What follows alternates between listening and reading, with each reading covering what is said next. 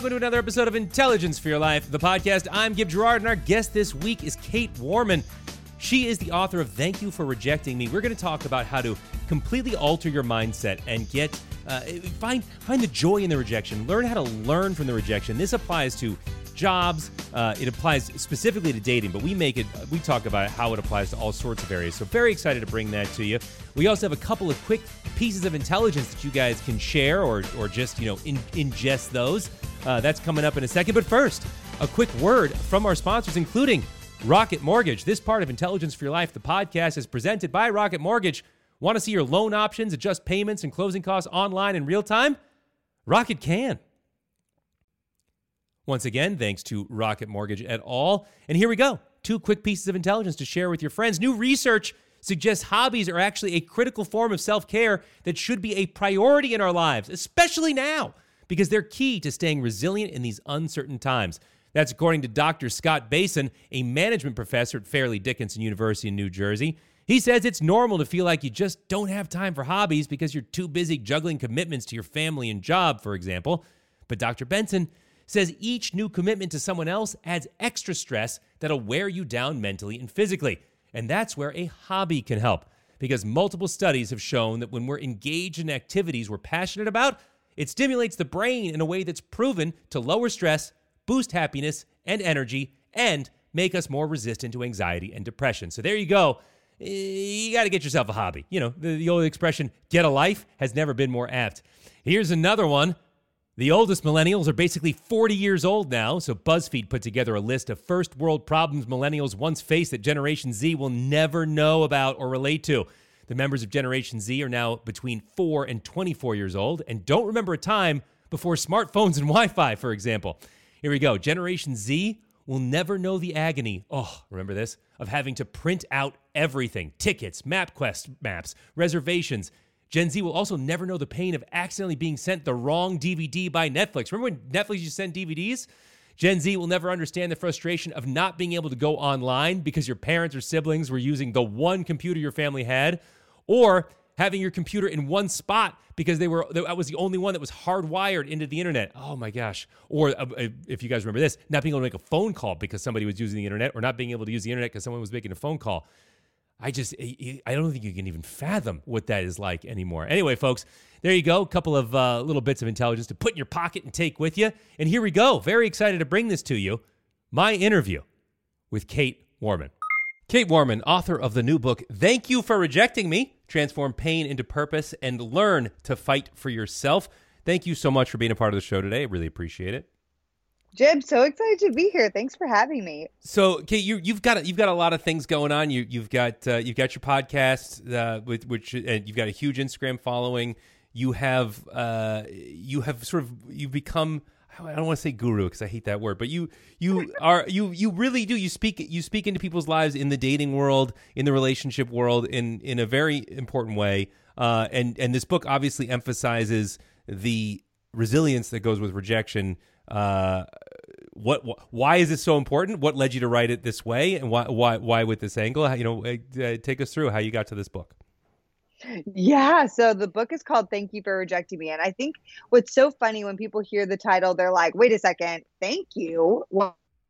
What do you mean thank you and so mm. i really don't first and foremost i don't believe you just say thank you for rejecting me immediately when a rejection happens in your life and the book really encom- uh, encompasses more than just relational rejection though i am a dating coach today really i think that so many of our stories actually are identified or marked by different moments of rejection throughout our lives whether from ex- like situations that happened to us directly mm. external situations that indirectly affected us or by situations situations in which we're rejecting ourselves internally.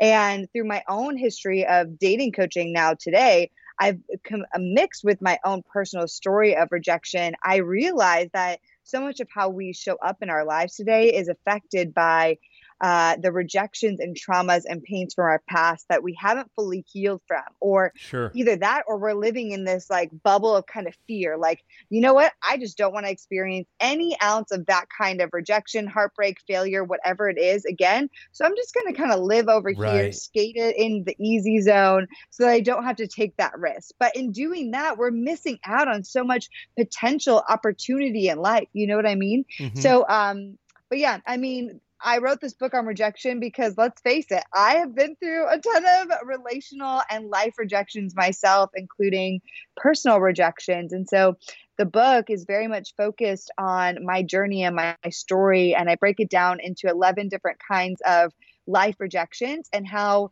we can learn to heal from those different rejections and actually have practical tools to face those rejections in the future because um, I mean, you probably know this as well as I do. I mean, whether or not we want to admit it, there isn't a magic like cure or magic vaccine that will make rejection go away. Right. You know what I mean? Right. It's going to continue to happen to us no matter what we do. Like we, unless we live like Bubble Boy, there's that movie back in the day, right? And yes. like we're just like uh, out, we never like deal with the world we're going to experience rejection. But I believe that doesn't have to be as scary if we can right. start thinking and healing through the things we've been through and then pick up some tools along the way. We can actually learn to be so much stronger in the face of rejection, which is a huge part of my journey and testimony. um, so, so lots, a lot. Thank you so much. There's lots to unpack there. First of all, I would say that most of the most successful people in the world would say that leaning into rejection is the key to their success. In fact, never stopping putting themselves into situations where they can be rejected is the key to long term success. A lot of people who achieve success early on will say that they stayed in safe environments uh, and it led to them either having, you know, uh, being unable to sustain that success or having another epiphany where they had to come back and rebuild their success because what they had done is they surround themselves with yes people, people who just yeah. who, who refuse to reject them, and then they end up waffling because they don't they don't lean into the hard stuff and the what is it that everything you want in life is on the other side of fear. Everything you want in life is on the other side of being able to face that rejection. Right. So I agree right. with that. Um, I want to get into the 11 types of rejection because I think walking away with uh, with these ideas of the different ways that we can be rejected is important in understanding how we can lean in further. But you mentioned something in there that I think is really really profound. You talk about self rejection. Um, yeah. I have some assumptions about what I think that is, but when you talk about self rejection, what what does that mean, and uh, and and and and what does that? How does that look in our lives? Yeah, so I start the book actually with two big kinds of self rejections. I mean, there's so many ways this can play out, but I just separate it into two different chapters, two different kinds. The first being body image and insecurity which is one of the biggest shame triggers for both genders, but especially women. Mm-hmm. It is known as the number one shame trigger for women. And mm-hmm. I mean, I have not met a single woman in my life that doesn't have some form uh, or sliver of body shame. And sure. body shame creates piles and piles of insecurity. And when we don't, when we feel insecure, when we don't love our bodies, when we don't love what we look like, it completely affects how we show up in our life. It can affect how we show up for a job and a job sure. interview because if we don't believe that we are beautiful from the inside out, we won't walk in with that sense of confidence within us. And similarly, when it comes to dating, you know, it same thing there. And what's interesting too, even just in female on female friendships, like we we find ourselves in deep dark pits of comparison and especially mm-hmm. with social media oh. today i mean going into a downward spiral of like, gosh, there's so many filters, there's so many things where we can just morph and shape and be anybody who, but ourselves. You right. know what I mean? Sure. Like you can be anybody to uh, portray something just out of a fear of comparison. Like I have to look like this person or this isn't enough. And so that's body shame and insecurity. And men deal with this too. I think it's under talked about how much men also struggle with body shame so that's one type of self um, self rejection where if we you know so yes the world is dictating in ways like what we should look like but i think the biggest indicator of how we show up in confidence is ourselves and mm-hmm. what we mm-hmm. think about ourselves and what we're telling ourselves. And so if i walk into a room and i'm already thinking you don't look good today. You're bloated. You look fat. You shouldn't have eaten that pizza last night. Oh my gosh you're not pretty. You're not attractive. That guy's never going to want to talk you, mm-hmm. then what's going to happen? That is going to be like basically the energy I bring into every conversation I have, sure. you know? And and somebody whether or not we admit to it or want to see it, like other people can pick up on that. Yeah. They pick up on yeah. it. When you are talking to a person who's confident in their skin, like you can just feel that mm-hmm. from the mm-hmm. like you can feel the way their dialogue, their texture, how they're comfortable with themselves, they're making eye contact with you, they're very present in the moment. And somebody who is very unsure of themselves, unconfident, you can see it in just their words, the way they're able to be present, their eye contact, sure. their body language, all of it. You, you can you can feel the difference too in between people that are sort of faking it uh, and putting on that sort that that like fake confidence, right? But you can smell the insecurity right. underneath. We, we and and everybody can. You can just feel it. To your point. Yes. Yeah. No, it's so so so true, Gib. And like that that's also me. I like am the classic of fake it till you make it kind of person mm-hmm. until I realize, wait, people can actually sniff this out. And right. it's it, not only can they sniff it out, it makes me feel like I'm abandoning my true identity. Mm-hmm. And so a lot of my journey also looked like, well, what is my true identity? Who is Kait when she's not just trying to be what everyone else wants her to be? Sure. And that gets into the second type of self rejection, which is also self hatred. And self hatred, a lot of people, when I say that, it's like people are like, well, I don't fully hate myself, Kait. Like, I, I wouldn't say, like, well, I hate I hate who I am entirely. And maybe you don't, because maybe if you did, you'd probably be severely struggling with depression or maybe even suicidal thoughts, which are very real things. But outside of that, I would say a lot of us are dipping our toes in the waters of self hatred by the ways that we're shaming ourselves internally and the ways that we're talking about ourselves, mm-hmm. or even the ways in which we think about previous versions of ourselves. I can't tell you like how many times I thought about myself as a kid, um, and I would just shame myself every single time I would talk to people. I'd be like, oh, well, when I was a kid, like I was the unruly child. I would yell mm-hmm. and scream, and mm-hmm. I was mm-hmm. just terrible girl and I threw temper tantrums and I was just the worst. And even just that kind of framing, it's shaming dialogue. Right. I'm shaming the version of myself that was a child that felt broken and unheard and unloved. And that gets to the core of your identity. Like basically, I'm that's still part of me, you know, but mm-hmm. I'm basically framing it up in a way with hating negative language and whether or not we're saying it out loud there's also other ways in which just internally in our own minds we are shaming ourselves and we're belittling ourselves and at the end of the day we say things to ourselves that would never be acceptable sure. to say to somebody else you know yeah so I believe that self rejections um, need to be addressed first before we even go into the other kinds of rejection. Because if we believe all these things, these negative lies about ourselves and these doubts mm. um, then when rejection external rejection hits like our identities will just be crumbled i mean we will sure. feel completely destroyed and hardly be able to get back up I, there are there are so many interconnected thoughts in what you just said so um, I want to parse a few of them out, but I think it's great because I think I think they really do go together. So first and foremost, this idea that the language that we use uh, underscores uh, our own self belief. Like I, I, I have mm-hmm. heard this from other experts, and I talk about this often.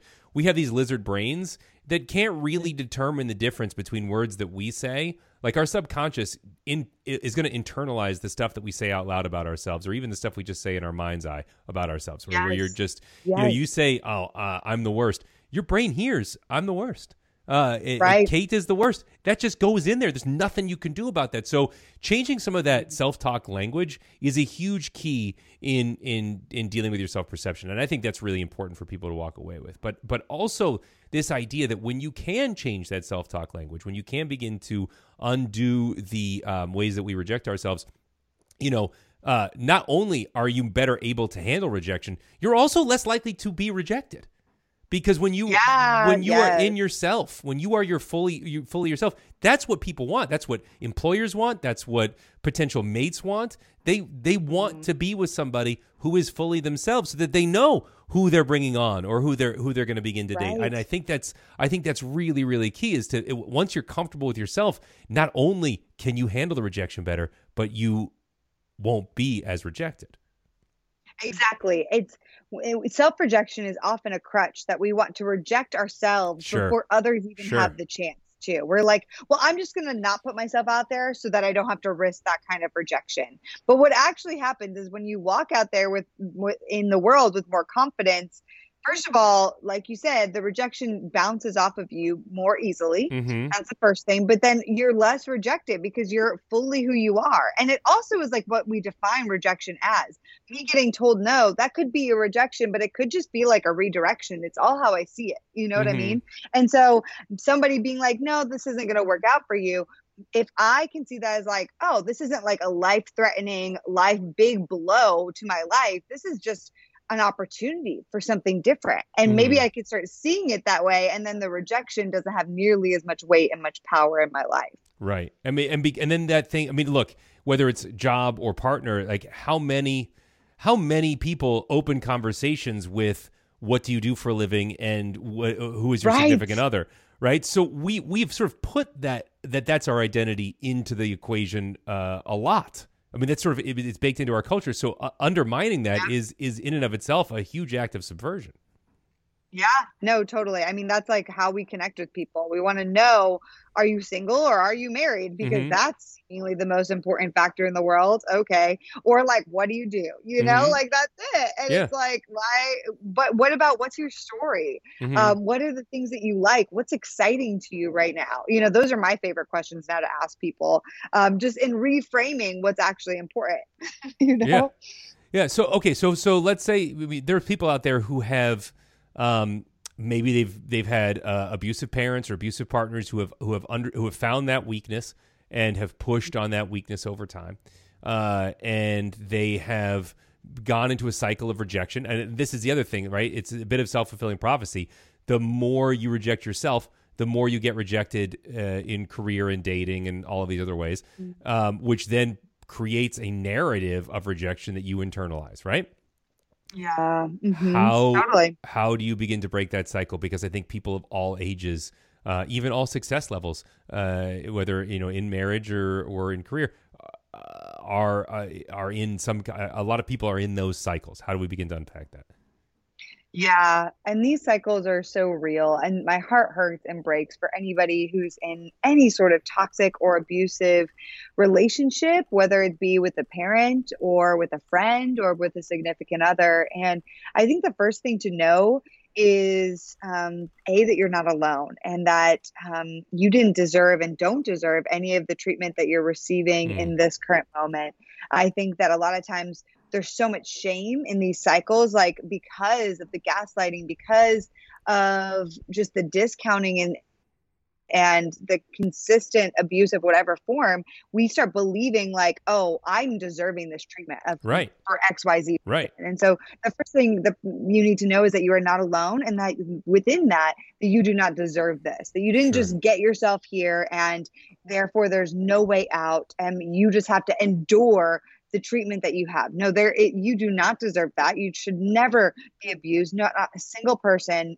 deserves any kind of abuse, and you are not alone in this. Like the mm. statistic mm. is that so like one in three people are in an abusive relationship, and that's women, but one in four men are also in an abusive situation as mm-hmm. well. And so there are so many people that are in abusive type situations. You are not alone, and that victims of abuse look I mean, they come in any shape and size. I was being abused in a relationship while I had a very stellar career in New York City, and nobody would ever have guessed behind closed doors what I was actually going through. Because sure, I was showing up to work every day, my hair done, my lipstick on, my heels. I would I would kill it at my job, but nobody knew behind the closed doors I was going through abuse, and I actually hated myself. So the first part of really stopping this process yeah knowing that you're not alone knowing that you don't deserve this treatment but also seeking um seeking community seeking a safe source and i don't mean telling everybody about what's going on but finding one two or a handful of safe people that you can really run to and be honest with and that takes a lot of courage especially for people who feel a lot of shame for the abuse that they're enduring of any kind mm-hmm. so find somebody that you really trust and yeah. and you know get the courage to share and say out loud what you've been going through um, and then i would say from there just really take the time that you need to heal from this journey of abuse and from this situation. Um, when I was healing from abuse, my counselor basically shared with me that being in the abuse cycle is basically being like being addicted to a hard drug. Yeah. Yeah. And that was a it's a crazy like maybe like comparison, but it really is that way. Like you become addicted to this thing that you know is very bad for you. And you just so want for it to be different but it's never going to be different you know? And somewhere deep inside you know it's never going to be different but you just keep going back to it especially when you're tempted. So start healing and take all the time and space you need to heal from that. Mm. and then after you've started that journey of healing i would say the last thing i would really recommend start look and this is after some healing is already done but um, i would say that after you've done, done some steps towards your healing process I would say then is the moment to start taking radical ownership by looking back at the patterns in your life and anything that may have led you here. And now I'm I, I want to be careful to say you didn't deserve the abuse or treatment. And if right. you were a child born into an abusive home, like you definitely do not like you didn't have really any control over that. But if you're older and you got into any sort of abusive friendship or a marriage or relationship of any kind, or even your parent is like emotionally abusive in some capacity as an adult, um, look at the patterns in your life that potentially got you there. Was it because you believed terrible things about yourself already? Was it because something happened to you in childhood that made you attracted to some sort of abusive, kind of manipulative, narcissistic love?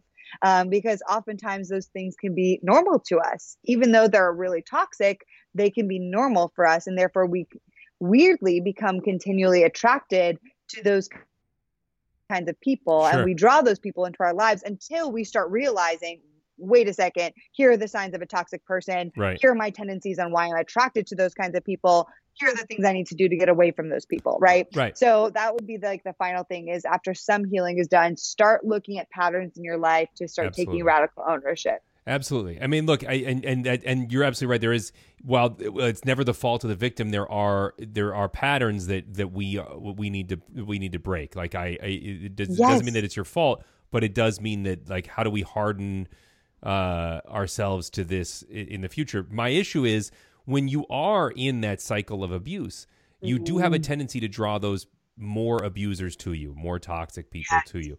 Um, and you yeah. talked about using therapy or a counselor to get out of that yes. cycle. Um, because I, because one of my when, when I'm listening to you talk, I'm thinking, hey, great, but how do you find that first person, that first person that you feel yeah. safe with? Because you know, if you're in that cycle, you may have zero people in your life that truly fit that definition. Right. Yeah. I mean, the therapist would be the best person to go to first um, and ask people in your life, like, hey, do you have a, I'm trying to look for some therapy um, and just kind of dive it. You, if you don't really, know, if you don't feel comfortable telling someone outrightly, mm-hmm. just start mm-hmm. asking for recommendations for therapists, start interviewing different kinds of therapists. If you're a faith based person, go to a church and ask like your pastor, hey, for recommendations. There's always going to be recommendations mm-hmm. for people to find. And and of course, if you are in a really terrible, toxic, and very abusive situation, you can absolutely call the National Domestic Violence Hotline, which will help you immediately. Um, but that is where I would say, you know, that in what you're bringing up is very real. Is that uh, a lot of times when we're being abused, um, or we're in an abuse cycle, those abusers want to get us away and isolate us from people. Right. And so we can often become in situations where we don't have a lot of close people in our life because we've been so deeply immersed in these toxic situations, which again, there is no shame. Mm-hmm. Do not shame yourself right now for getting into that position. The, any sort of toxic person is very, very good at what they're doing. And again, any person can fall into this. And so yeah. don't, you know, like I, sure. I for sure did. And I know a lot of people that do, but are so afraid to talk about it because they're like, well, I should have known better. But even that phrase, I should have known better, is a shaming phrase to yourself. Right, and that's right. into that self hatred we were talking about earlier, Gib. Like that self hatred. You should have. Well, we need to stop shooting on ourselves. You right, know. Right. Well, maybe you're in. Uh, you were having a hard time in your life maybe this person was just very charismatic maybe you didn't see the signs maybe you didn't mm-hmm. know the signs and that's mm-hmm. okay it's okay that you didn't but now that you're in this place there are ways to get out. You do not have to stay. And here's the biggest thing I've learned with toxic people, and it's the hardest lesson, but you cannot make an unwell person want to be well. Sure. You cannot make the toxic person want to heal, be whole, and treat you better. And that's the hardest thing when dealing with any sort of toxic situation. You so badly want them to like see how they're treating you, want them to treat you better, want them to care about you but they operate on a different scale than you do. And you just, no matter what you do, you're probably never going to be able to get them to see the things that you see. Mm-hmm. So, the very best thing you can do is cut ties and walk away from them and take care of yourself. Um, and the more we get into this downward spiral of trying to change them or trying to get them to see the things you see, the more you'll see that your identity becomes immersed in getting this toxic person to change for you, which is something they're probably never going to do. Um, very fair. And again, uh, if you try to change them, you can you can reinstate that cycle of self rejection, where well, I couldn't change them because of me. Uh, I wasn't yes. enough to change them, and then you begin to reperpetuate that narrative.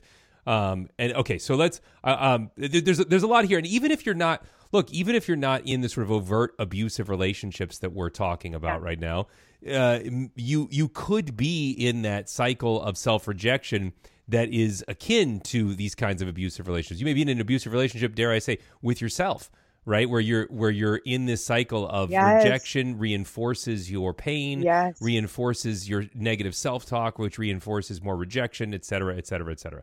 So yeah. Let's say we begin. Let's say we find a we find a good person out there who could, whether it's a counselor or a friend or a, or a pastor or a leader who is able to help us like start to unpack that cycle of rejection. Okay, and we start to work our way out of it.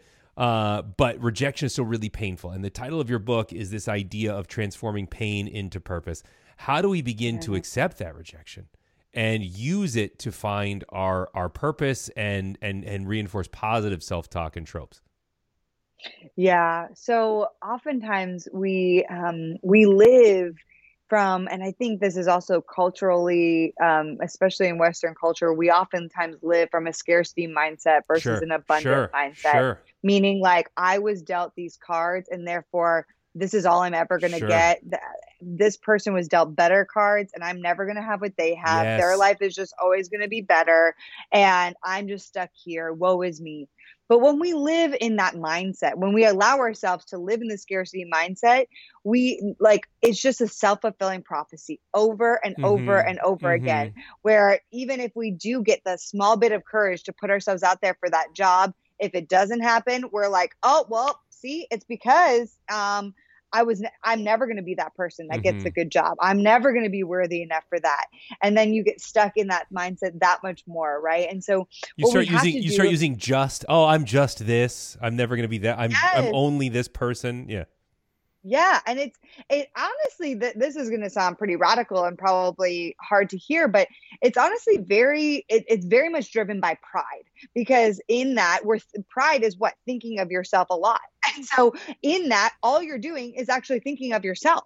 You're just thinking of yourself not I'm the best, but you're thinking of I'm the worst, I'm the worst, the world is out to get me. It's a very suffering mentality and almost a suffering identity that you end up picking up. Like mm-hmm. I am just out to be this martyr of life and I'm never going to get anything better than what I have right now. Mm-hmm. And I just do not believe that that is the place where we need to live. I believe that if you're in that place right now, there's probably a reason for why you're there. Probably a lot of hard things have happened. And I don't want to discount that. You you should have give yourself the space to feel it and grieve it and go through all those layers of grief and all the five stages. Mm-hmm. But then within that, you need to see that there is that you are the only one that holds the keys to transforming your mindset. And nobody on this planet is going to make you feel amazing about yourself as you can when you fully unlock who you truly are and know that your life is not just fully defined by all these terrible things that have happened to you. It's a moment where you switch your mentality. You say, yeah, these terrible things have happened to me. Um, and they're painful and that's hard.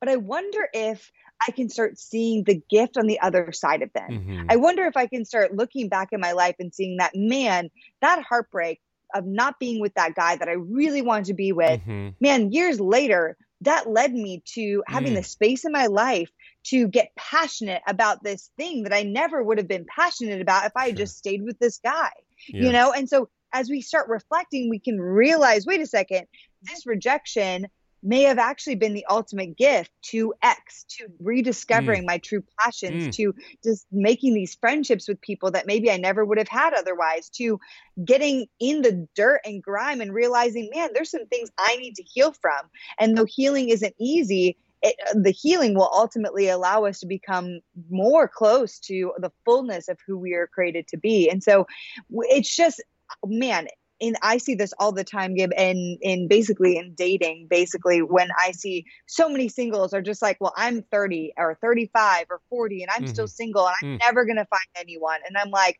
well, if that's your mentality, then you can go out if anytime you try and go out there and date, you're probably going to hate the process. Right. Like, and you're gonna see I, I you're just gonna be looking for the rejection in the time exactly. you spend and they're and that'll that'll perpetuate rejection.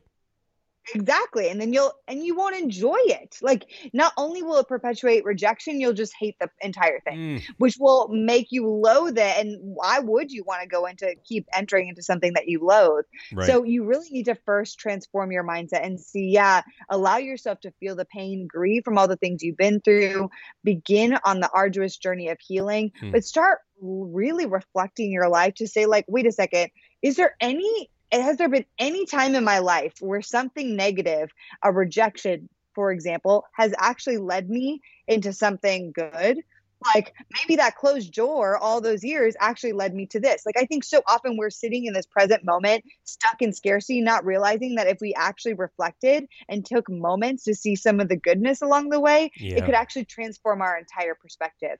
So I like to pass it back to the person to say, hey, if you're single right now, for example, and you get a boyfriend, that isn't going to change the things you think about yourself. Sure. That is going to magically heal your mindset and your scarcity mm. mindset. Because mm. at some point, three months in or a year in, after all the infatuation fades away, you're going to realize wait a second, this person's still letting me down and they're an imperfect person and man now not only uh, before i thought singleness sucks now i think dating and right. being in a relationship sucks right. and now if i'm married now mar- being married sucks no you need to address your scarcity mindset sure. now you know right well and then we, we we were chatting about this a little bit before we started recording which is yeah. this idea that that you know even there's there's the sort of overt rejection where you ask for somebody's number or you talk to them on a date and they don't call you back or whatever. That's that's one thing. Yeah. but there are there are a lot of rejections that occur within a relationship. There are uh, expectations that are not met that can feel like rejections as you go through a time in a relationship. And if you can't address those and have an identity uh, beyond that then then those rejections will perpetuate the same cycle that we've been talking about this whole time. You know, I, yeah, I think yeah. I think that's really uh, I mean, I think that's profound what you're saying. Like if you haven't done this work on yourself, and if you're in a committed relationship, you can do this work in the con- assuming it's not an abusive yes. one. You can do this work in the context of your relationship and be better even in your relationship. If you have a healthy partner, you guys should be able to grow together in that process. But yes. Um, yes yeah, but it doesn't end. Right. I like that. It doesn't end when you get the thing that you thought you wanted if you haven't done the work ahead of time.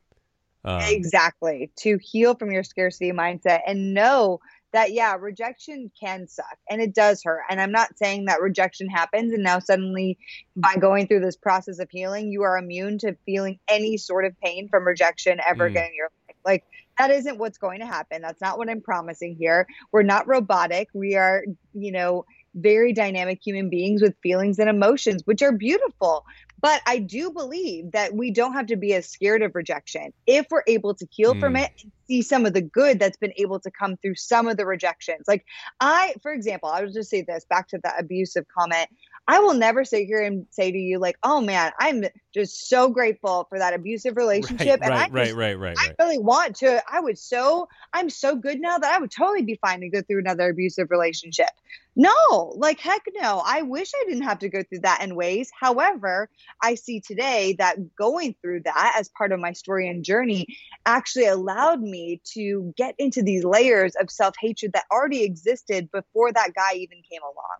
And because of that relationship, I was able to go on a beautiful journey of healing, rediscovering myself, and now actually getting a passion and a heart to help other people in those situations when I felt like nobody could see me. So, no, I would never say, yes, I want to go through abuse again, but now I can see where it made me so much stronger through the healing of that terrible situation. Yeah. Yeah. I mean, that's a great point, right? Like, you don't you can be stronger for the negative situations that have been in your life without sort of saying, uh, I, I, I, everybody needs to have that, right? you know, right, you know, exactly. There's some situations where like you don't want that to ever yeah, happen. yeah, you don't need that additional pain. Um, I mean, uh, okay, so so we're working on a growth mindset. We're working on this idea that we um, a, a growth mindset and an abundant mindset um, on, on, this idea that we're going to avoid negative self talk. We are enough as we are. Who we are is important. We need to bring our full selves to all these different things. Uh, how do you how do you maintain this sort of drive to grow, the drive to fight for yourself and endure rejection? Um, and because you will face additional rejection. Like that's again the important part of this is that this thing is not about getting yourself to a place where you're not rejected. It's getting yourself to a place where the rejection doesn't have the same influence on your self identity. Uh, right. How do you maintain the pattern that will continue to reinforce negative thoughts, the idea that I am enough, uh, and the desire to continue to grow? Like, how do you balance this idea of I am enough, there is enough abundance in the world, but yet I want to mm-hmm. continue to pursue rejection. I want to continue to pursue things that put me in that position. Yeah. You know, I think it's oh it's knowing ourselves, checking in on ourselves and having like a checks and balances. Like I know for myself when I am getting so far in the weeds of just working, working, working, working because I can become a workaholic. Right. And when I'm just working, working, working, working, my identity becomes in my work and then I start moving away from connecting to myself and versus right. instead of connecting to myself and having balance in my life i'm now so dependent on my identity relying in my work thriving and succeeding right? And so i think so a, a huge part of this process is just stepping away from whatever our tendency is and only you know what that tendency is. Is it a tendency of being addicted to validation? Is it a need for people pleasing and mm-hmm. doing all these things for everyone else with very little boundaries? Is it being a workaholic? Is it um, escapism? What it like? What is your numbing mechanism mm. or your tendency? Mm. Being aware of that and then being able to say to recognize when you're go you're kind of stepping into those patterns because sometimes it actually looks good, right? Me working a lot and thriving in my career from a worldly standard looks really great. You know, like people are like, "Yeah, kill it, girl, you're doing it," but in in doing that, if I'm not careful, I'm not actually connected to myself. And I'm therefore losing those senses of knowing that I am enough. No matter if my job is taken away from me tomorrow, that I am enough just because I am who I am. Right. Mm-hmm. And so we need to know what our numbing mechanisms are and be honest with ourselves because they're different for every person. And within that, once we are more self aware of those things and knowing our tendencies, we can start putting little bumpers in place to make sure that we're staying on track in our lives. For me, that personally looks like having specific routines and rhythms. I know for me, I'm very extroverted. I mm-hmm. love to mm-hmm. work. So it's very important for me to have time outside of just being around people and being in work scenarios. I need places and in, in situations where I can decompress, where I do not have to be on, and where I can honestly like turn off my phone and just read and have silence and yeah. stillness. Yeah. And when I'm not getting that, I know that I'm further and further away of con- from connecting to my heart and staying connected and having a clear mind of like, hey, Kait, you are enough. Yes, you're killing it in work right now and you're very busy, but you are enough regardless of how much you're working at this moment. Right.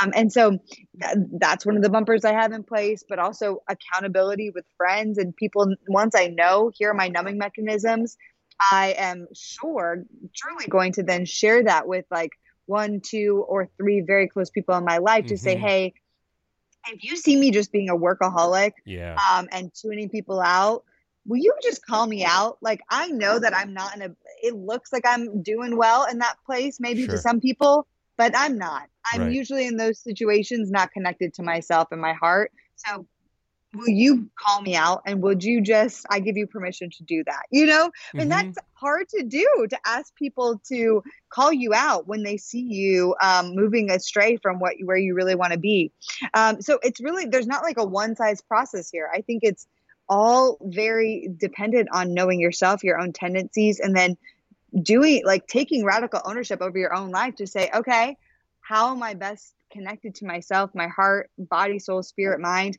and what can I do to make sure that those things are happening in the day to day rhythms of my life? Yeah, I mean, the, the, the, there's a lot there's a lot there what I, what i'm also hearing is there's a lot of like introspection and work that you have to do over time to get to that place right because yeah. our natural tendency as we try to form these new habits as we try to form the new sense of ourself as we try to survive through the different rejections that we face constantly you need to avoid the coping mechanisms that you that your that your subconscious so desperately wants to attach to you know yeah, whatever whatever exactly. that is and you're going to even in this like even in the description you just gave there are these pitfalls uh, along that way uh, of of diving even in healthy ways of diving into coping mechanisms like of diving into overworking in order to compensate for being unhappy in another in another area of um, uh, you know, I mean, like I, I, one of the ways that I that I cope is I exercise, and there's a, so many studies about all of the ways that exercise is good for coping with stress, yes. for coping with mental health. It's great. I am not talking down to that, but what what one can have a tendency to do, what I can have a tendency to do, is to not deal with things and go to the gym. Yeah. Um, because it becomes its own version of avoidance, even though it is a healthy behavior uh, if you ever go to an AA meeting or a, or a, or a, uh, any kind of twelve step meeting, you'll see in the break a lot of the people run to cigarettes, coffee, and donuts immediately right. in, in a very unhealthy way because they're, they're you're replacing your addiction, you're replacing your identity uh, with a new thing as opposed to figuring out who you are without it. Um, yes, that's good. Yes, but that's a lot of work over a lot of time, Kait. Like that's and and and it's a non-linear process. Like you, can you speak to the, any? And we we can this can be one of the last areas we dive into. But can you speak to how you survive those step, setbacks uh, in this non-linear process? Yeah, I think it's you know you have to be able to know that you're not always going to get it right, mm-hmm. and so some and and I I think here's a good example, and I don't know why you know, in the, our conversation, I just keep coming back to the abuse situation. Yeah. So this can, this can relate to so many different things. But uh, for me, when I was healing through that abusive situation after, I went to consistent therapy for about a year mm-hmm. and like very intensive therapy and inner healing and all these things. And after a year, I was like, you know, I'm probably in a good place. I'm kind of like, I reached this moment where I'm like, you know, enough healing is enough. I'm I'm good now, you know? Mm-hmm. And I almost like it was a little bit of a pride thing. Like I should be enough. This should be enough. Like I've healed, I've done so much therapy for one full year. Like I'm good now. And so I slowly got off of therapy and I just started living my life without therapy. And it wasn't long after that that that abusive ex actually reached out to me and I had a moment of temptation mm. of reconnecting with him. And I realized, oh my gosh, like I reached a personal moment in my mind where I'm like, you don't need that healing anymore. You don't need the therapy. You don't need those bumpers in place. You're good, girl. But the reality is, I needed the maintenance. I needed mm-hmm. to keep up. Maybe I didn't need to go to therapy once a week anymore. Maybe I needed it every two weeks or moving down to once a month. But mm-hmm. recognizing that, you know, don't get to the place where you're like, well, enough healing is enough, or doing this is enough. I'm going to be fine without this now. We actually, no, we we just have to be honest. There are things we need to do for reparative maintenance in our lives, and so there's going to be seasons where you're not perfect at that, and you got to say you need to take a pause and say, okay, I'm not feeling fully myself right now. Mm-hmm. And I know that I have the keys to changing that. What is it I have to do to adjust right in this moment? Sure um, how can I reconnect with my heart, my soul, and my mind and who I truly am? What do I need? Do I need to just go this weekend and disconnect and just really start journaling, reading, whatever it is?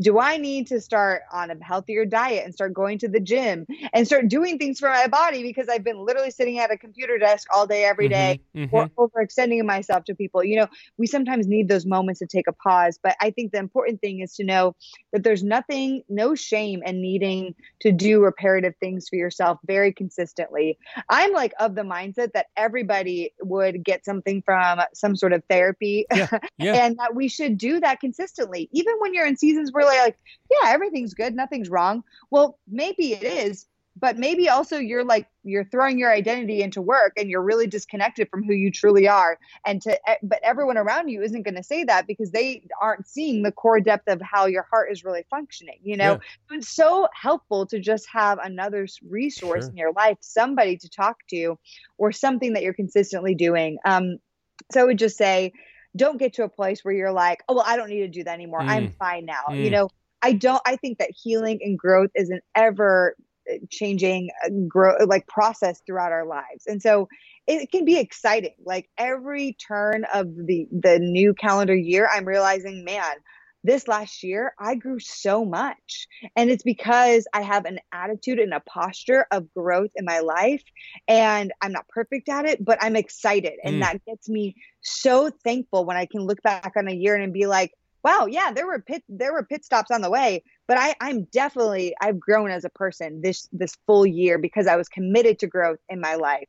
And I did the things I needed to do for myself to take the timeouts I needed or to readjust um, whenever I notice myself getting away from who I truly am. And so, yeah, it's, I mean, it's such a nuanced process. And so, but I believe, yeah. coming back to the rejection conversation, that it's so important that we're consistently doing these things. We're consistently making sure that we are, we have those tools in our tool belt and that they don't, we don't leave them so far aside that they become rusty. We want to mm-hmm. be dusting them off. We want to be using them. We want to be reusing them over and over again because that's the whole point. We want to take tools and c- continue to add them to our tool belt so mm-hmm. we're further and further prepared to deal with the things that come our way yeah. and all the different kinds of forms of rejection. Yeah, I mean, and, and and to your point, you know, if if you do the work when in the in the uh, call the off season, right? When when things yeah. feel good, what you can do is, like you said, you can create that toolkit for when things do get hard. You can create, you can do the work on yourself and give yourself the sort of confidence and knowledge about yourself to uh, to be able to face it when the hardship does come, when the rejection, when you do have to face rejection again, or when that ex does call. Um, you know, whatever yes, that may be, and and also to break patterns from your childhood, right? Like that's what a great time when you don't right. have an emergent problem to dive into, you know, some of your causative stuff, the stuff that makes you who you are, uh, understanding it better. Yeah, yeah. I agree exactly. Well, the book is Thank You for Rejecting Me Transform Pain into Purpose and Learn to Fight for Yourself. Link to where to buy it in the show notes. Uh, Kait, I appreciate your time today. I'm going to ask you two last things. Aside from buying the book, which obviously is a great tool as a jumping off point for the kind of stuff that we've been talking about here today, uh, how can people follow up with you? I love it. This has been so fun. Thank you. I love this conversation. Um, Likewise. Yeah, I would love to connect with people uh, on Instagram. I'm very active and I love connecting with people over there. Uh, my, my personal Instagram is Kaitness, K A I T N E S S. Like, and then uh, I have my podcast. Is like, it is it Hunger Games? Hunger Games? Yeah, is it from Hunger Games? you know what? That's hysterical. And it's actually no. I oh no, I don't believe you. I, I don't believe you. I got this nickname before Katniss Everdeen. Uh-huh. Okay. Uh huh. Before I even heard of or read the Hunger Games, people were calling me Katniss back in like college. So mm-hmm. I'm just saying. Okay. Um, but yeah, so people get that confused all the time. I'm like, well, my name is Kait, spelled K A I T. and so that's just we're just going with Kaitness. Um, but yeah, and then Heart of Dating is my podcast and all things Heart of Dating can be found on heartofdating.com or also Heart of Dating on Instagram. And then, uh, yeah, my book can be found wherever books are sold on Amazon, all the places. And we have an awesome community, by the way, of single people. If you are listening and you're single, no matter what age, we have an awesome community on Facebook. By going to facebook.com forward slash heart of dating, we have um, thousands of people in there just kind of sharing and their singleness journey, all the struggles and wins, and people having really hard and honest dialogues in there, which is really fun. A uh, link to the uh, to the Instagram page, to the website, and to the Facebook group in the show notes for you guys to check out and, and follow up with Kait. Caleb, one last thing, I ask it to everybody, uh, even people who get their names from uh, Hunger Games. What is one th- What is one thing we can all start doing today that will make our lives a whole lot better? Oh, you know what? One of my most life saving activities is journaling.